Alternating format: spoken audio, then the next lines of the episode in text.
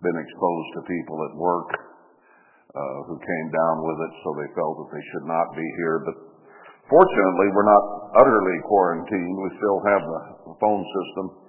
People can call in and still hear, so uh, that's a good thing. And I do appreciate that we're being very careful, trying not to uh, spread it if we've been exposed. Um, it does indeed cause quite a bit of sickness and even death. Uh, at first, it was thought it was more like a cold, and in many cases, it is. Uh, many people, many times, people show hardly any symptoms. Maybe they have stronger immune systems or whatever, but uh, sometimes it is serious. So, I think taking those quarantine uh, scriptures in the Old Testament uh, seriously is a good thing. So while we miss having people here and able to fellowship directly, uh, at least the message can go on the phone and, and get out, and that is key.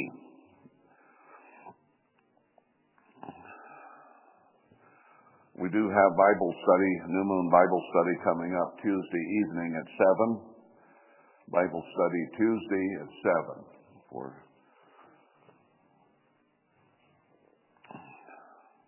for those who are able or unexposed.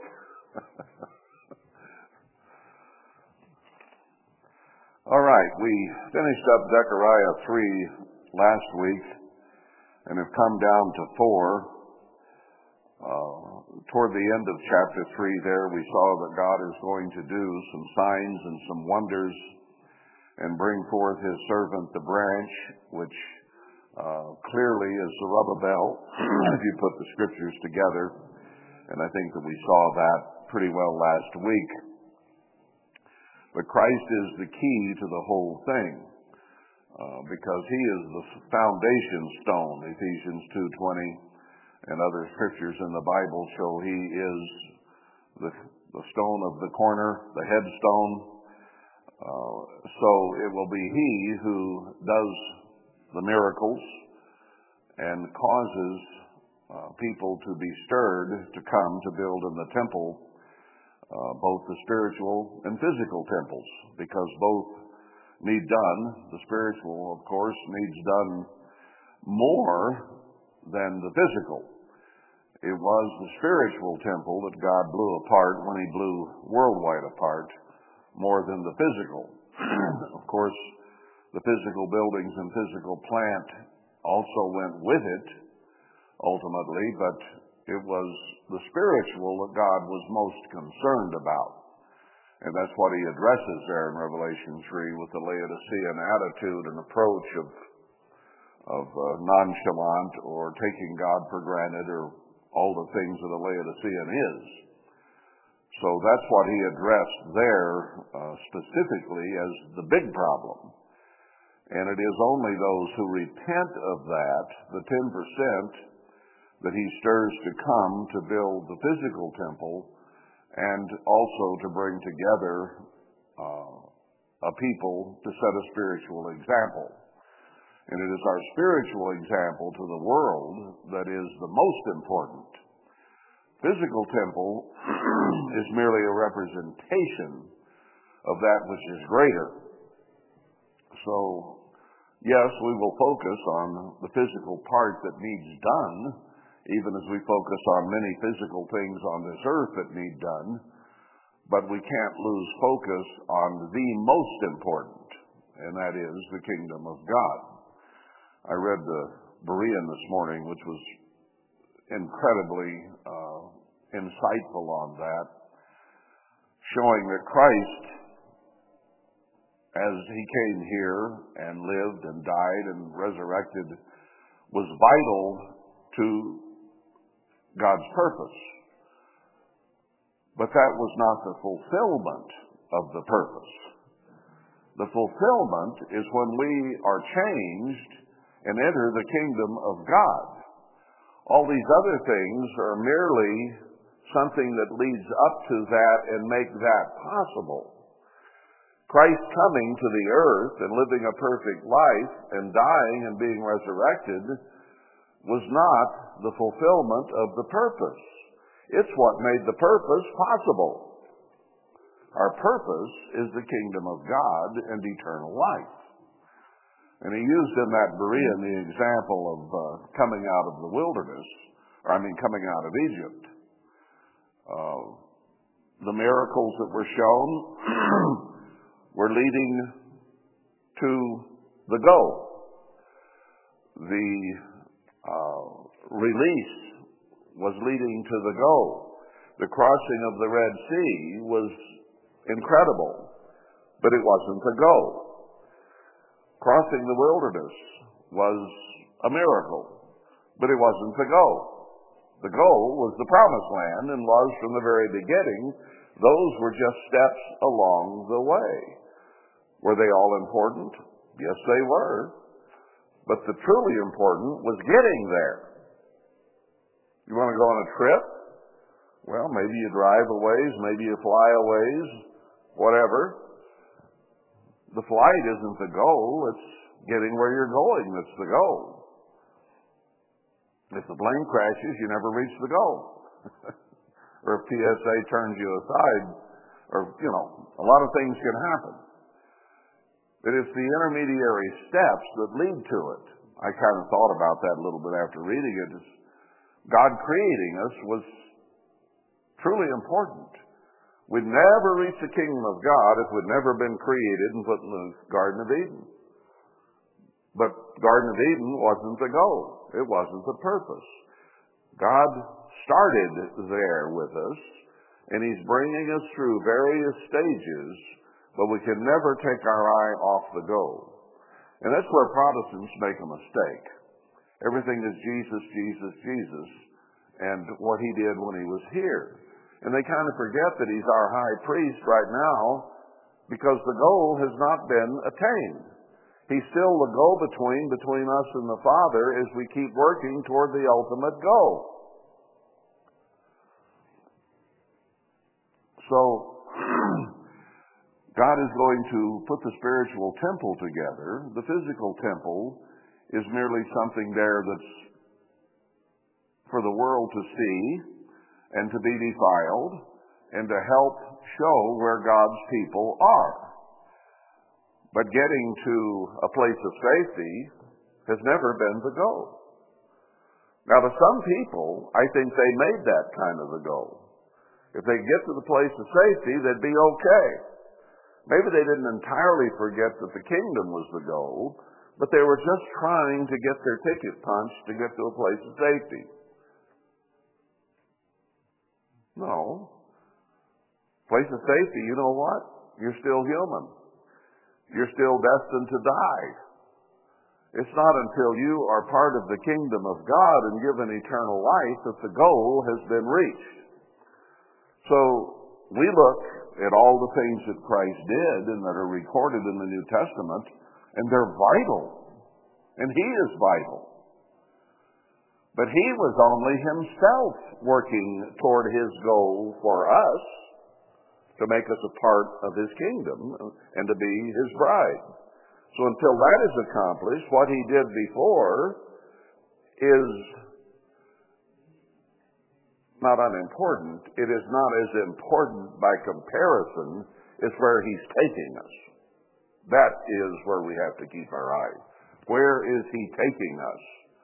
And the Protestants tend to just Jesus, Jesus, Jesus, and they don't know what the goal is. It's sort of a vague heaven or hell deal, but uh, they just talk about Jesus. And I was amazed when I told my sister one time that nowhere does it say in the Bible to pray to Jesus. Well, she just took exception to that. I know it says in there to do that. I said, fine. Find it for me and send me a text and tell me where it is. I never got one. It just isn't in there. But they pray to Jesus all the time. Well, she had been like the rest of us in a way for some time, kind of going different directions and kind of picked up some of that Protestantism. And uh, she couldn't believe that it didn't say to pray to Jesus in there. What did he tell us? Pray the Father. Pray the Father. The Father is the key figure. He is right hand man to God, but he's still the Son, and the Father is preeminent. So we pray through him to the Father. And we were never allowed to pray to the Father prior to his death and resurrection. Never allowed to.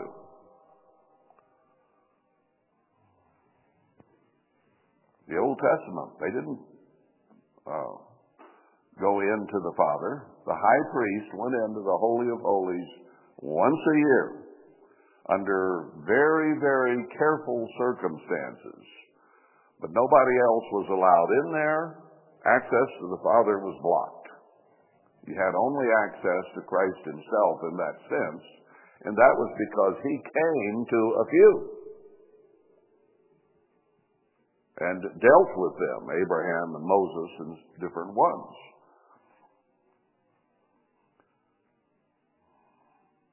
He opened the way by opening the veil of the temple. Now, David prayed, but David was one of the few that Christ truly revealed himself to. One of the few. The rest of them brought what? Animals, sacrifices. That's what they brought for forgiveness. David understood the spiritual, and he would pray, and perhaps the Father heard those prayers. I won't say he didn't, but he didn't have direct access like we do through Christ to talk directly to the Father. And his prayers may have been more at that time to Christ than they were to the Father. Don't know exactly how that worked, but I do know that God made it very clear no one goes into the Holy of Holies. It was not open to us until Christ died and the veil of the temple was rent in twain and allowed access to any and ever who would any any and everyone who would seek the Father. And that's where he told us to pray, was to the Father. Now maybe he was the God of the Old Testament in that sense, and David and Moses may have prayed to him. But that would have been the highest they could go, put it that way. That's as high as they could go until he came and opened access to the Father.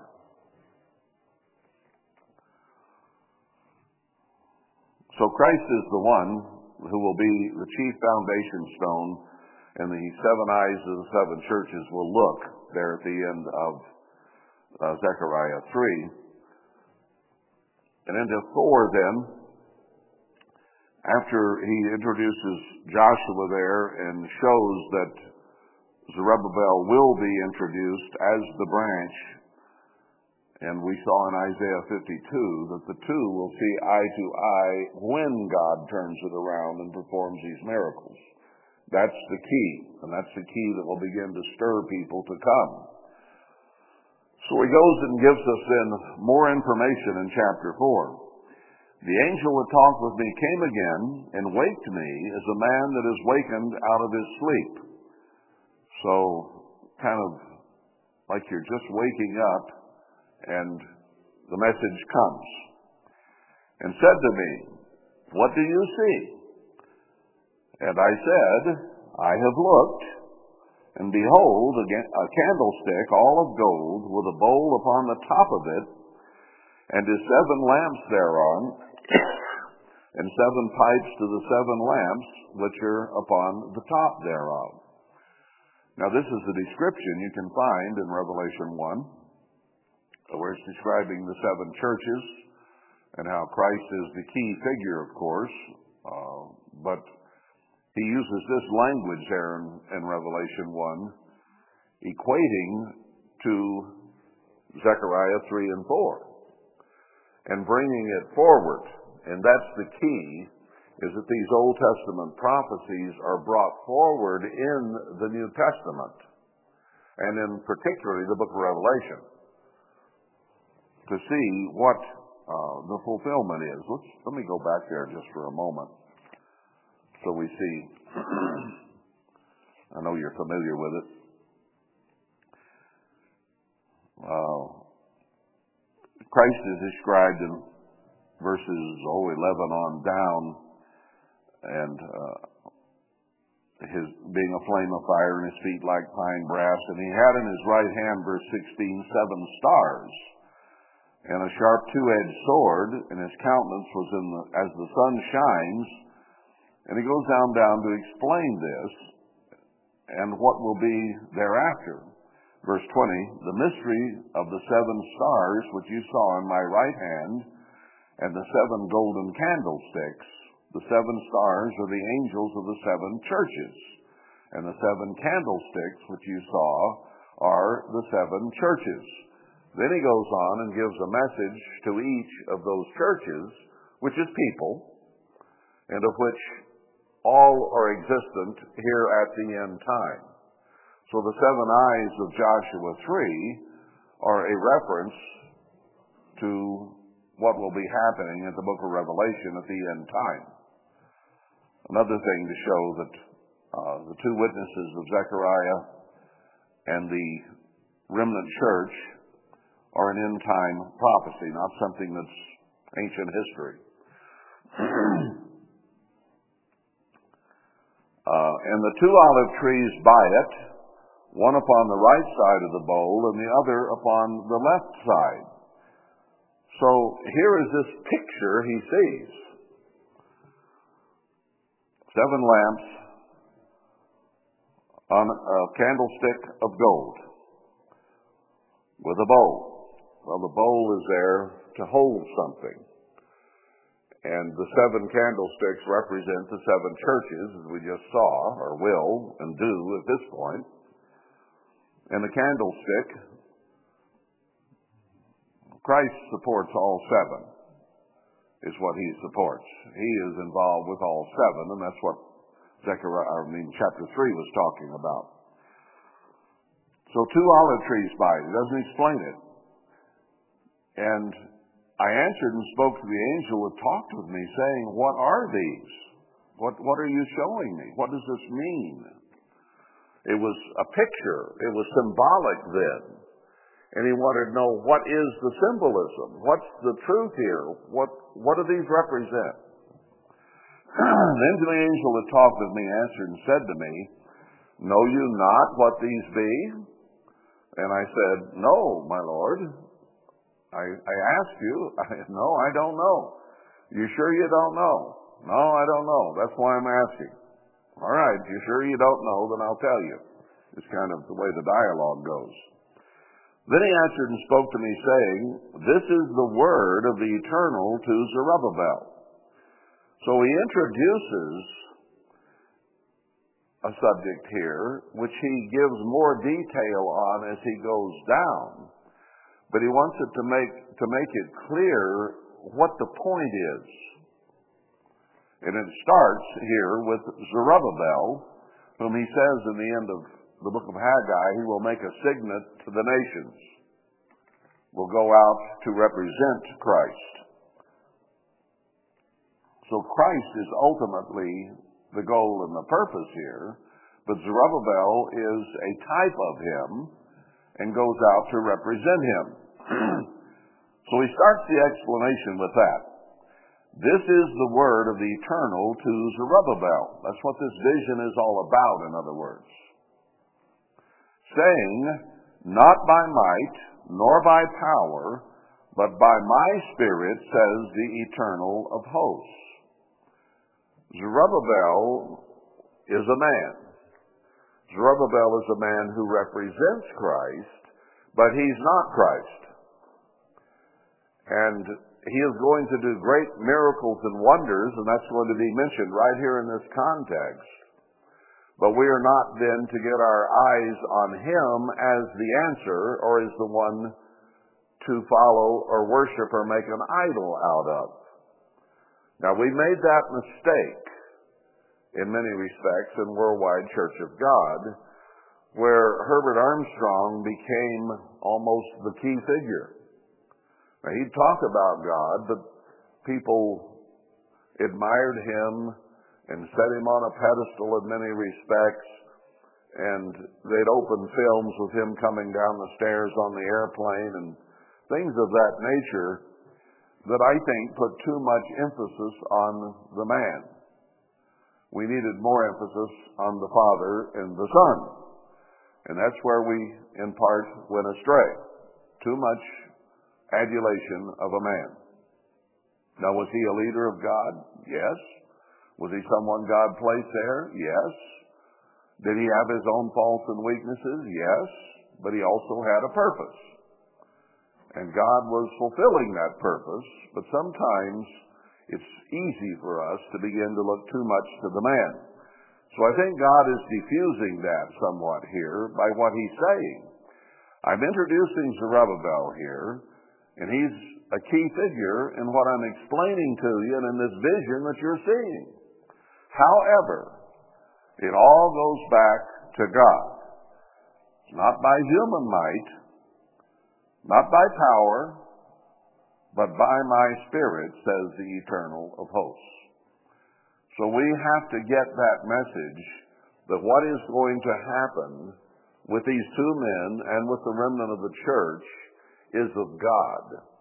And it isn't something men can build. It's nothing we can do. We can't perform miracles. We can't heal the sick. Only God can. And we've been frustrated now for some decades because he drew back from some of the healings that he was doing in the 50s and 60s, even the 70s, that I saw, witnessed, and felt in my own body. Now, he has done some since then, but not the same way he was back then. He's curtailed it a lot. And that was partly so we would get the message that it's Him. He is the focus of the universe. And never forget that. He and the, the Father and the Son, I mean, God is. Not man, not what man can do. Because of ourselves, we are absolutely helpless.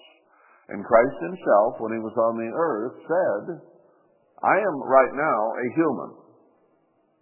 And I can do nothing. It's the Father in heaven who does it. So he could tell them to pick up their bed and walk, but as a human, he couldn't cause the legs to heal. But the Father could. So he called on the Father, who was the ultimate spiritual power. Now, Christ has gone back to the throne, and he has the power but it was through his sacrifice that that healing for us was made possible, both physically and spiritually. So he's emphasizing that here. By, by my spirit, everything that's going to be done is the power of God. Never forget that. Yes, God's going to send us a couple leaders. He's going to send us a lot of people and we should respect them for what God has called them to do, but worship God. He is the one who has the power. So he says, Who are you, O great mountain? Great government uh, is the symbolism. Before Zerubbabel you shall become a plain so we have people on this earth who are leaders of nations who think they're really something. And he says, before Zerubbabel, you're going to be knocked flat. And we can see, well, if you go back to Revelation 11, what the two witnesses are going to do to the nations of this world. And it's a very, very powerful witness that is going to be given. So he reminds us it is by the power of God but he's going to use human instruments. And he shall bring forth the headstone thereof with shoutings, crying, Grace, grace to it. So it is through this Zerubbabel, this man, that Christ is going to reveal himself. He is the chief cornerstone. He is the headstone, the top, and this is the only place headstone is used in the Bible. Uh, other places call him the corner, Ephesians 2.20, uh, and other places. But he is the headstone, the main stone. And he will be revealed through Zerubbabel. Crying, Grace, grace. Well, who do we look to for grace? To the Father and the Son. So he's going to point to the Father and the Son and say the only way you can find grace is through them. Now they're going to think they can find grace in life through the beast and the false prophet. They'll take the mark of the beast. They'll take the vaccine. And they'll look to that as the answer. The vaccine and whatever follows it. Follows it. That's the beginning is the vaccine. And Satan has devised the vaccine to kill you. That's what he's done. And he's designed the beast and the false prophet as a false Zerubbabel and Joshua with lying signs and wonders. That's what he does. But the only way we can find grace is not through the beast and false prophet and Satan, but true grace, unmerited pardon, can come through Christ and the Father. And that's the message. See, these, the two witnesses are witnesses of what? That God is God. Witnesses to the world that God is God because the people of the world are going to be cut off and most of them die in these end time events. And the only answer they have is the grace of God. If they will but repent. But they won't. But that's why he says of the headstone, here's where your grace, your forgiveness, your opportunity comes. And there is no other. You worship the beast, you're going to die. You take his mark, identifying you with it, you're going to die. That's why they've adopted this vaccine at the beginning to begin to institute death upon us. And they intend, by various means, to kill us all. It's their goal and their purpose. Satan's goal and purpose. So he put this thing in motion. It's already pretty well destroyed our nation. And it's bringing down, little by little, the entire economy of the whole world and going to kill millions and millions of people. So the only answer is the grace of God. Moreover, the word of the eternal came to me, saying, The hand of Zerubbabel have laid the foundation of this house. His hands shall also finish it. And you shall know that the Eternal of hosts has sent me unto you. So what Zerubbabel does is going to be a witness that this angel brought Zechariah the message. A witness to whom? Zechariah is long since dead. But a witness to us and ultimately to the world that God did this. So this is someone who laid a foundation, and I think so far that has been a spiritual foundation. Got a physical building, but a spiritual foundation. Uh, and the foundation of the physical temple is yet to be laid. The ultimate one of Ezekiel 40 through 48 I'm speaking of here. So God has been working with this Zerubbabel for a long time, getting him trained, properly coached, and ready uh, through a spiritual temple that he has been working on, a congregation, a church. And then he'll come to do the physical as well and to finish the spiritual. And we'll see that down here as we go on through this explanation. He's going to finish it, and you shall know that God is in this. For who has despised the day of small things? For they shall rejoice and shall see the plummet in the hand of Zerubbabel with those seven They are the eyes of the eternal which run to and fro through the whole earth. Revelation 1, we saw that the seven stars are the seven candlesticks of the churches. So there will be representatives of all seven of the eras of the church, the attitudes of the church, here at the end. And these seven angels, seven stars, go to and fro through the whole earth. Well, what's God going to do? He says He's going to bring His remnant from north, south, east, and west, from all over the earth.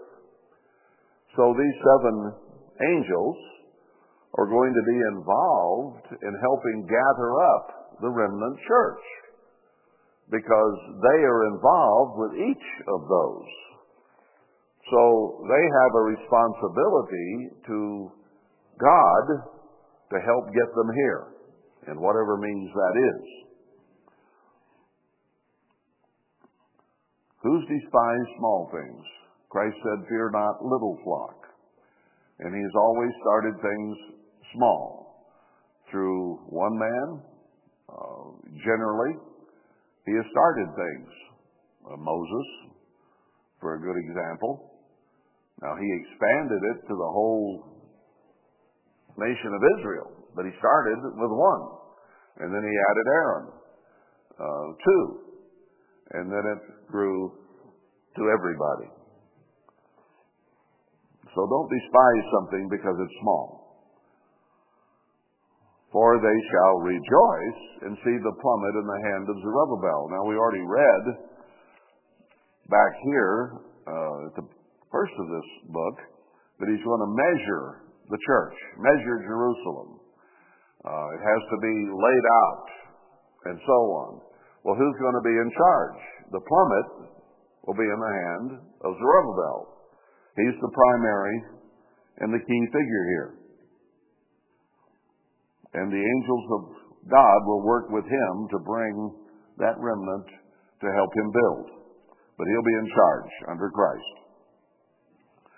Then answered I, still didn't understand something, and said to him, What are these two olive trees upon the right side of the candlestick and on the left side thereof? So you had this golden candlestick, and you had the bowl, and seven lamps. But what are the olive branches? Which through the two golden pipes empty the golden oil out of themselves. So something is coming from these two olive trees into the bowl, and this is mysterious to Zechariah. And he answered me and said, Know you not what these be? And I said, No, my Lord, I don't know this either. Keeps asking, Don't you know? No, I don't know. Then said he, These are the two anointed ones, or sons of oil, is another way of putting that, that stand by the Lord of the whole earth. Now, at this point in time, when Zechariah got this vision, this is the only reference in the Bible to these two as olive trees. Now, there are many, many, many references throughout the prophecies to the witnesses at the end and the church at the end. I mean, the, that's what the Bible's, the Old Testament prophecies are all about, is the end time church and its leadership. What it's all about. And leading us toward the kingdom of God, of course, is the ultimate goal, as I said earlier. But there's no point of reference, is the thing here, that Zechariah could use because the book of Revelation hadn't been written yet, and that's the only other place that they're mentioned. So an explanation is given that these two anointed ones are ones that stand before God of the whole earth. And that's all the explanation he got. That's all he needed. Now, we're the ones who need to know more specifically, and if we go to Revelation 11, we see it explained there, because it was a prophecy for the end time, and no one back then could have understood it because this didn't refer to Genesis, Exodus, Leviticus, Numbers, or Deuteronomy, or something that had been written prior to that, he had no point of reference to go to. And that wouldn't be written until the Apostle John later on. So obviously then, it couldn't be fully understood until now, until after the book of Revelation was written. Now let's go back there and compare Revelation 11 with this.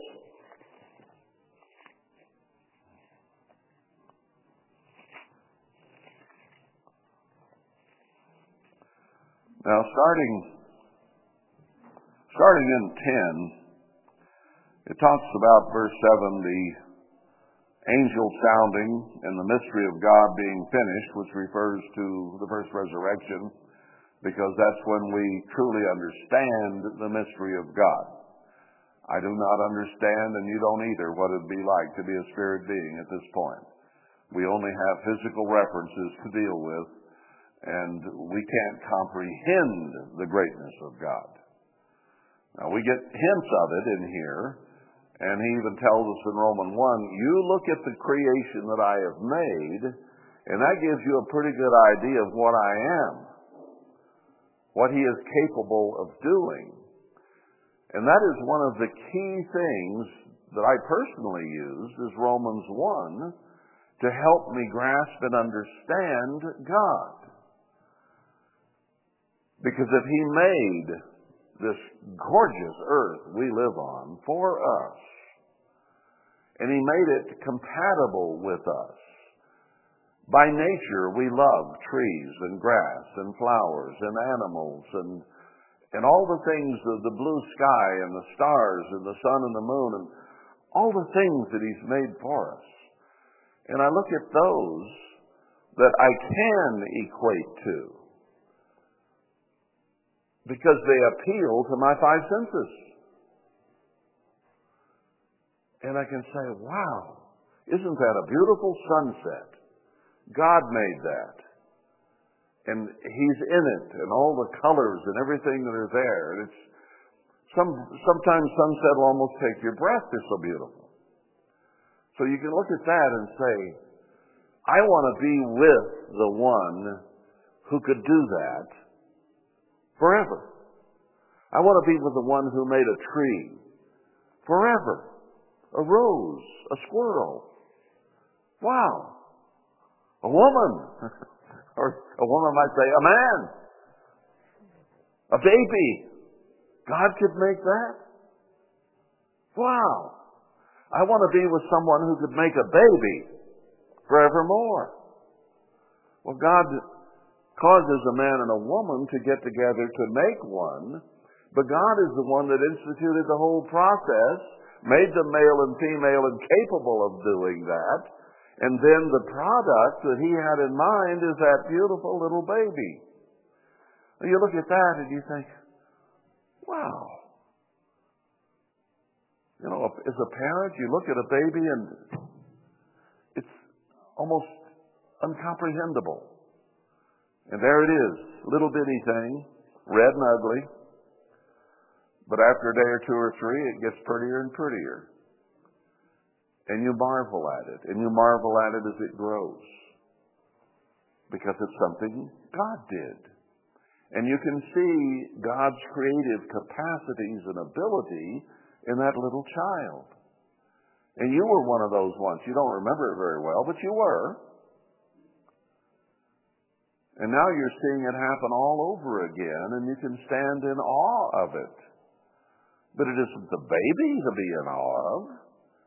It's He who started that process and created that baby. Now, if He could do that, He ought to be worth being around, don't you think? So that's how we, in some way, comprehend Him. But the mystery of God, of us being spirit, will be revealed at the first resurrection because as you're transformed, you'll understand finally the fullness of what it really is. We only have a glass darkly in the meantime to look through, and hopefully it gets a little bit clearer as we understand him better. The voice which I heard from heaven spoke to me again and said, Go and take the little book which is open to the hand of the angel which stands upon the sea and upon the earth. So I went to the angel and said, Give me the little book. And he said to me, Take it, eat it up, and it shall make your belly bitter, but it shall be in your mouth sweet as honey. Why I took the little book and I ate it, and it was in my mouth sweet as honey. And as soon as I had eaten it, my belly was bitter. It didn't sit too well. Now he's going to begin to describe here some horrible things that happened before, even at, and after the first resurrection. The story is beautiful. The mystery of God being revealed is beautiful. That's sweet to hear about. But the things that must happen before that occurs and just after to the world here is pretty bitter. And then he goes on to explain some of that in chapter 11 of why it is bitter. Because for this world, this society, these people, to come to understand God is going to require some terribly bitter, awful, astounding things, and the death of most, because they simply will not repent. So you tell them? God says, well, I'm going to send some people to explain to you how life could be, and that sounds sweet. But then they're going to tell you who you have to worship in order to do it, and that makes you bitter. They, they want blessings, they want great things, but they don't want to go through God to get them. Mankind wants to go through science. They want to go through pills and the pharmaceuticals. They want to go through Satan. That's who they pattern their lives after is Satan, not God. So that must be where they want their answers. And God says the answers aren't there. Well, that's going to be a bitter pill for them, and they won't want to swallow it. And even for us, it sounds wonderful, the kingdom of God. But look what we've had to go through as humans already trial, trouble, tribulation, sickness, illness, death. Death isn't always a pleasant thing. Now, it can come very suddenly and not be too bad in that sense. But that isn't generally the way it works. If you're not cut off in an accident of some kind or whatever, sudden heart attack, you go through a process of aging and aging and debilitation and you get worse and you get worse. You can't see, you can't hear, you can't walk. Your bodily functions begin to quit. And life just isn't all that wonderful. You know what I mean? It's worse and worse until you finally croak. Well, God didn't make it to be pleasant. You see a newborn baby, and that's sweet. You see somebody sitting in a nursing home drooling down their chin with a vacant look in their eyes, and that's kind of bitter. Isn't much fun. So he could be speaking of the whole process here, but he's more specifically, I think, talking about this end time because that's what the book of Revelation covers and what is about to happen. So, after that, he says, You must prophesy again before many peoples and nations and tongues and kings. So Herbert Armstrong came here at the end, and he preached and he taught. And that was sweet to us as we learned. And we saw the kingdom of God as a possibility, and we wanted to go toward that. And that's sweet. But all these terrible things didn't happen under Herbert Armstrong. They're going to happen under the remnant of the church and its leadership. And that's what John is being told. There was an end time witness, many were called. Now a few are going to be chosen to do a pretty terrible job. Pretty terrible job. Let's read about that. Now it's the two, though, that have the worst of the horror. The remnant essentially is going to be at Zion and in a place of safety and living the good life, if you will. They'll be blessed. Honey, wine, and milk without money. Living in Edenic conditions as an example to the world of how it could be for the whole world in the kingdom of God if they would just accept God. So once the flight occurs, the church is going to be in wonderful circumstances. Healed, can see, can hear, can walk, can run, have good health, good food. Everything is going to be wonderful there like it was in the Garden of Eden. As an example to the world. It's the two that have to go and prophesy, and that's what John is saying here. Uh, it's kind of bitter. So in the 11 he says, There was given me a reed like a rod, and he, the angel stood saying, Rise and measure the temple of God. Now that's what it says there in Zechariah. Give this young man a uh, measuring rod to go measure Jerusalem, measure the altar, and them that worship therein. So everything has to be measured. Measuring Jerusalem, there in Zechariah, measuring the temple. So Jerusalem and the temple get measured. And the altar and them that worship therein. So this is speaking of the church. But the court which is without the temple, leave out and measure it not. He only puts the measure on the temple, the altar, and them that worship there. Only the called out ones.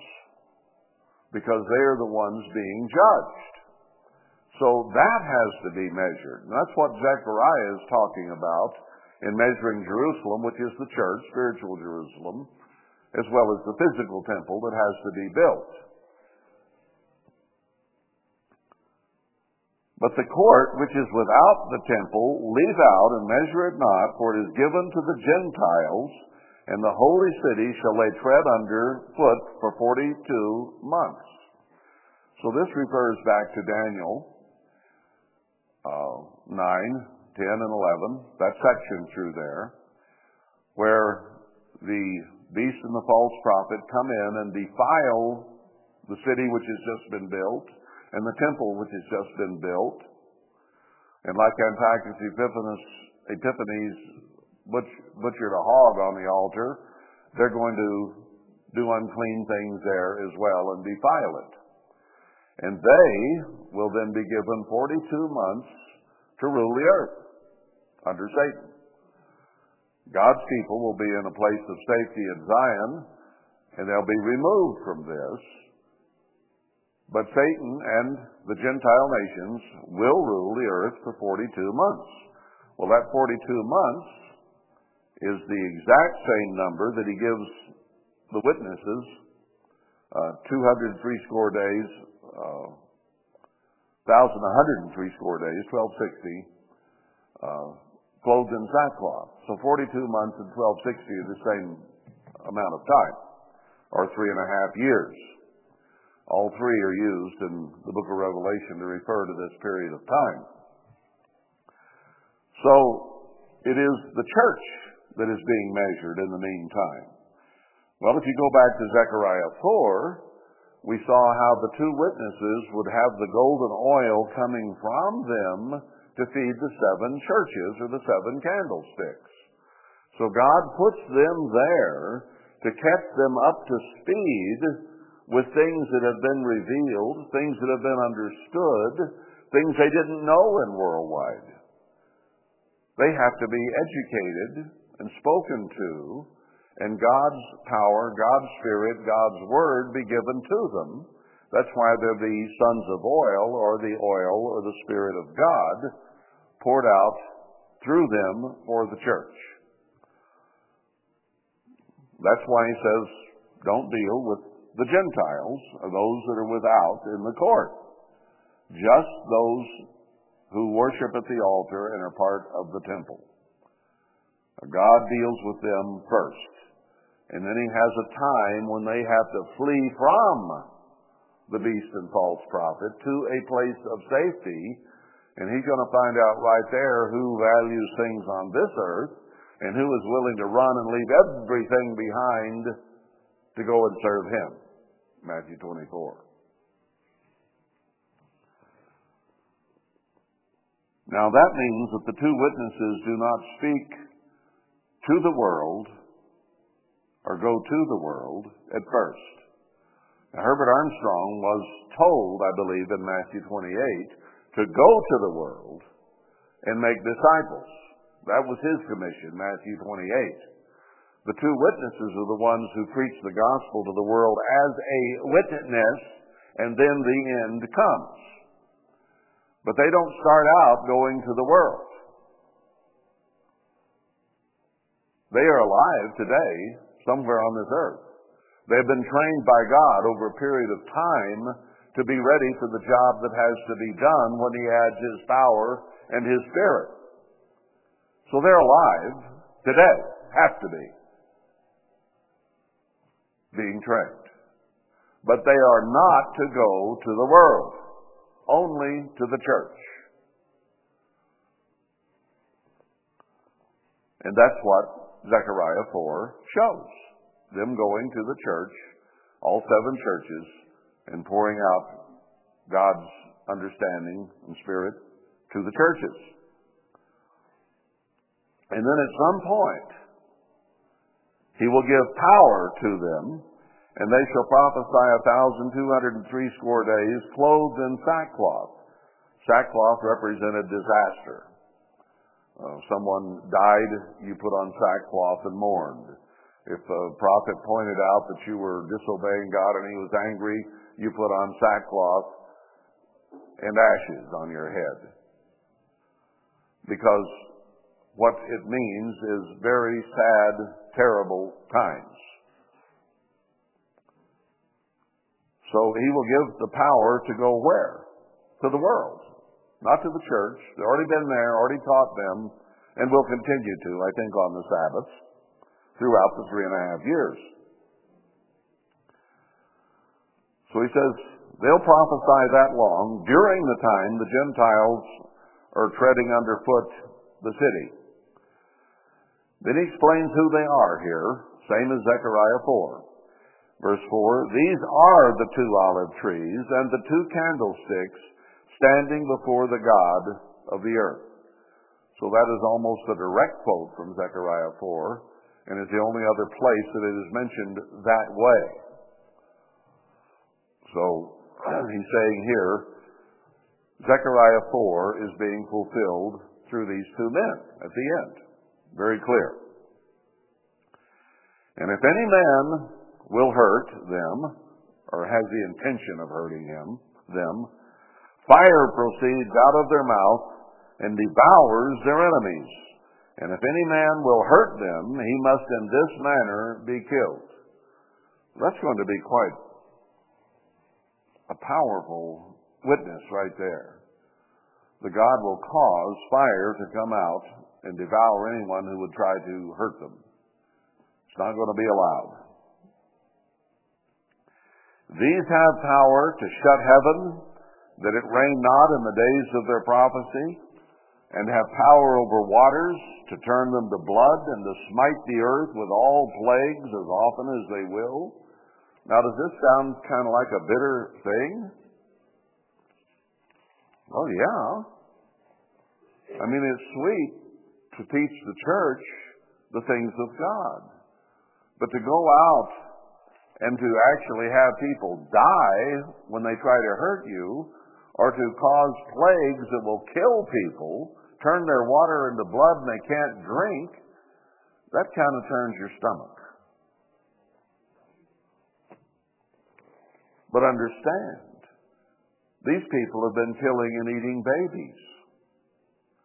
These people have in the products right over here in the grocery store that are made from babies, dead bodies, and they have a vaccine that they are giving people now that has dead babies in it.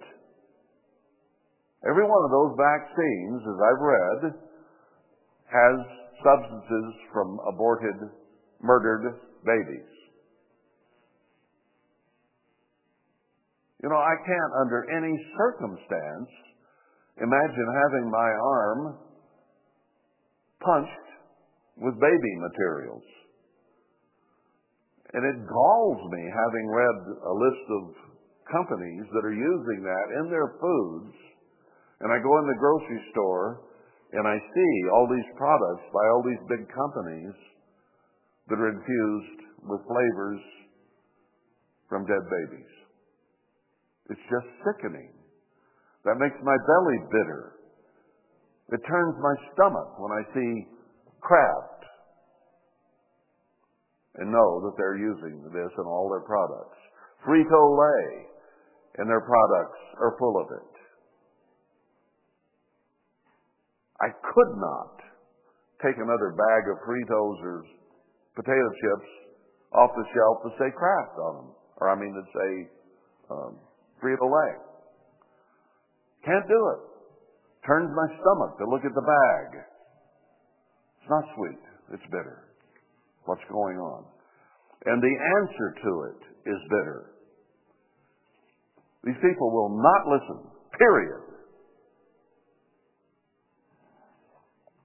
So fire will come, no rain, and plagues will come.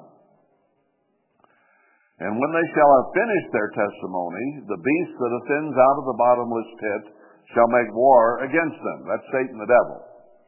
He's the one that comes out of the bottomless pit. And shall overcome them and kill them. Now he'll probably use the beast and the false prophet and their soldiers to do it, but Satan's the one behind it.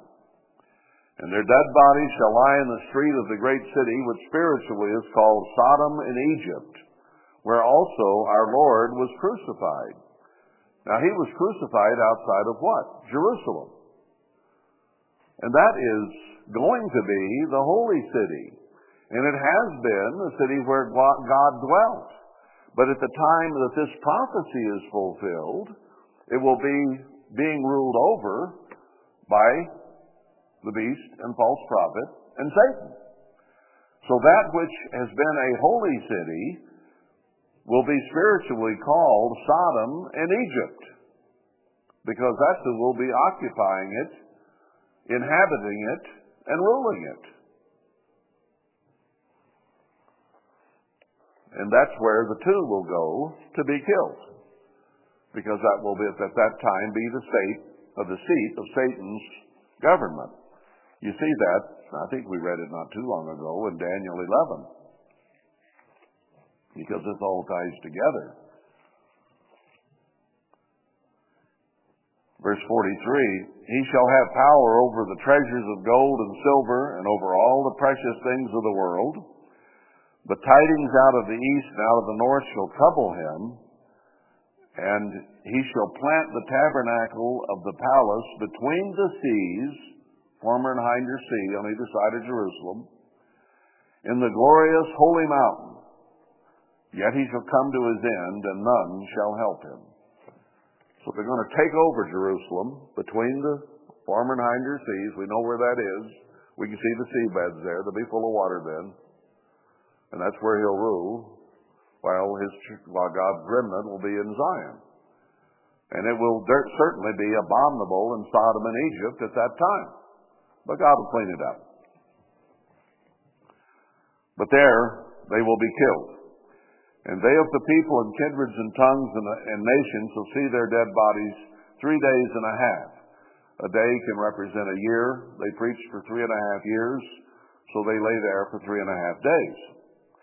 And shall not suffer their dead bodies to be put in graves.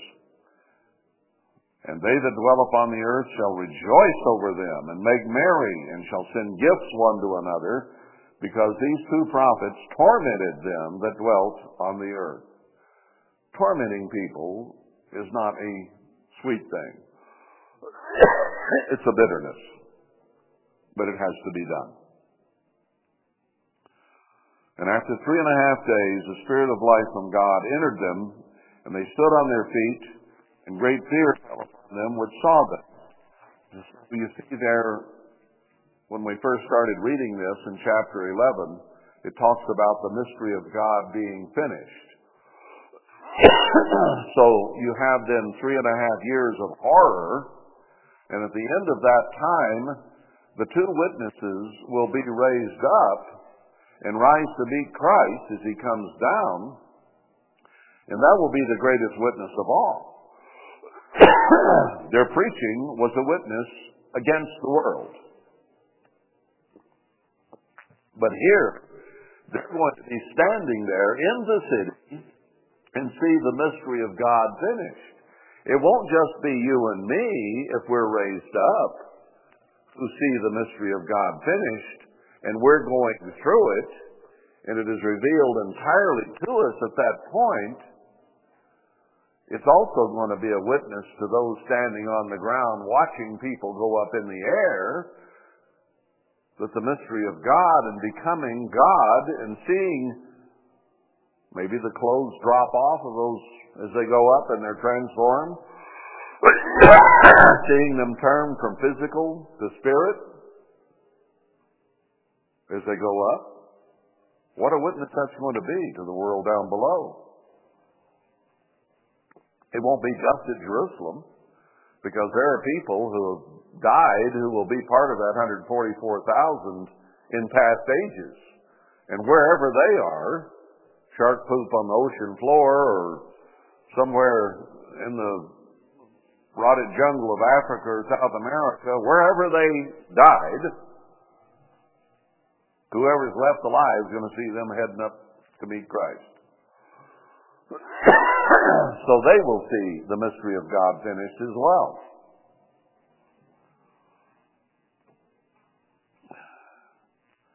And their enemies beheld them. In the same hour, there was a great earthquake, and the tenth part of the city fell, nine, uh, one tenth of the buildings. And in the earthquake were slain of men seven thousand, and the remnant were scared and gave glory to the God of heaven. That's what this has been all about. Is that people will be scared and stand in awe and give glory to the God of heaven. This is the whole point of everything that's about to happen on this poor earth, is that they might ultimately give glory to God.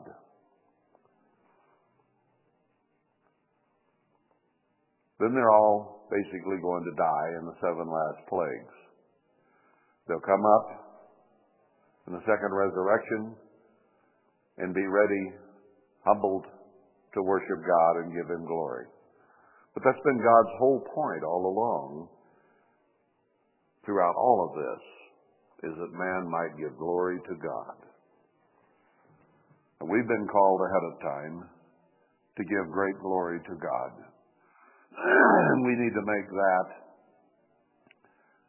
a primary part of our worship of God is to honor Him, praise Him, glorify Him in our thoughts and our words as the one who has made all this that we're reading about possible, and that we can be part of the mystery being finished.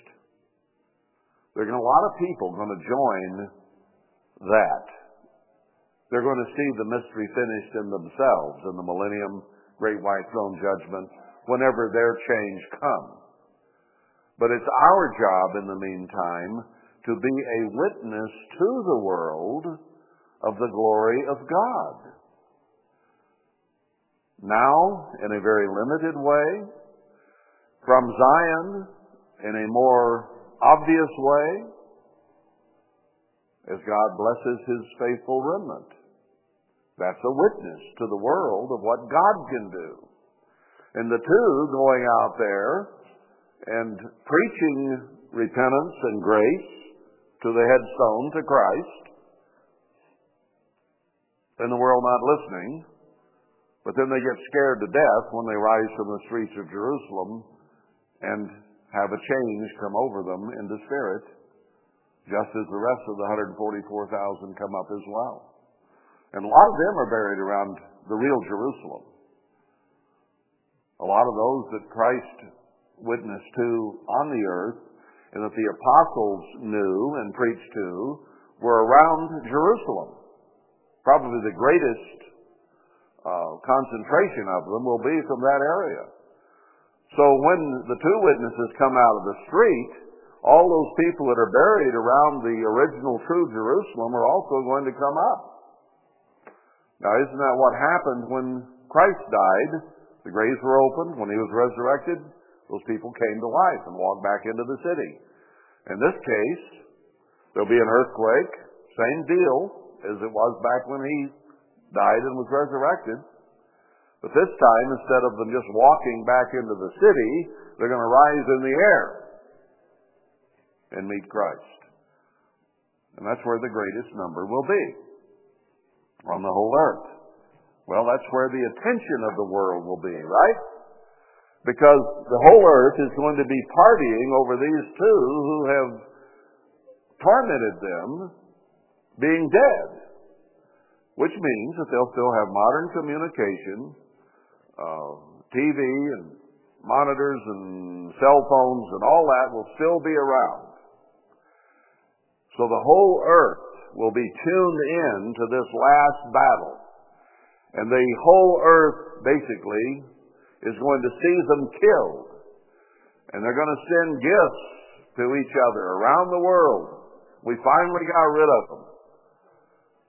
And three and a half days later, they're not going to bury him. Oh no, let's just let him rot here in the street.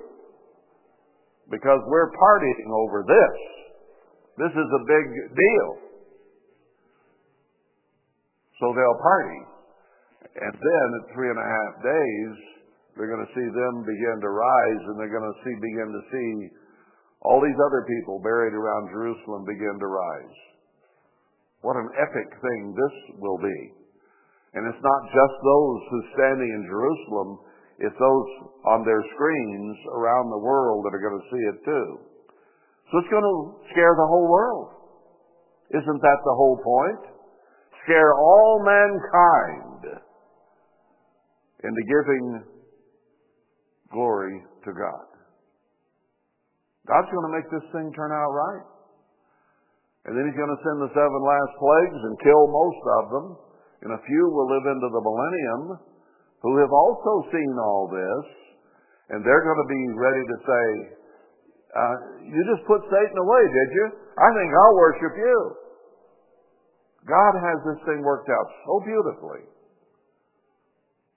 that those who survive the seven last plagues will be ready to worship, will have been humbled, scared, and go glory to God.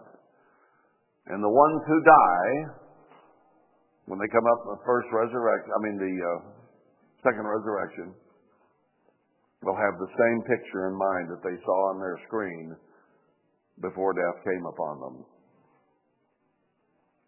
God has worked it out so beautifully. Give glory, give honor, give praise in the way you live, in the way you talk, in the way you talk to God and think about God we have been given so much ahead of time to inspire us to worship Him with all our hearts.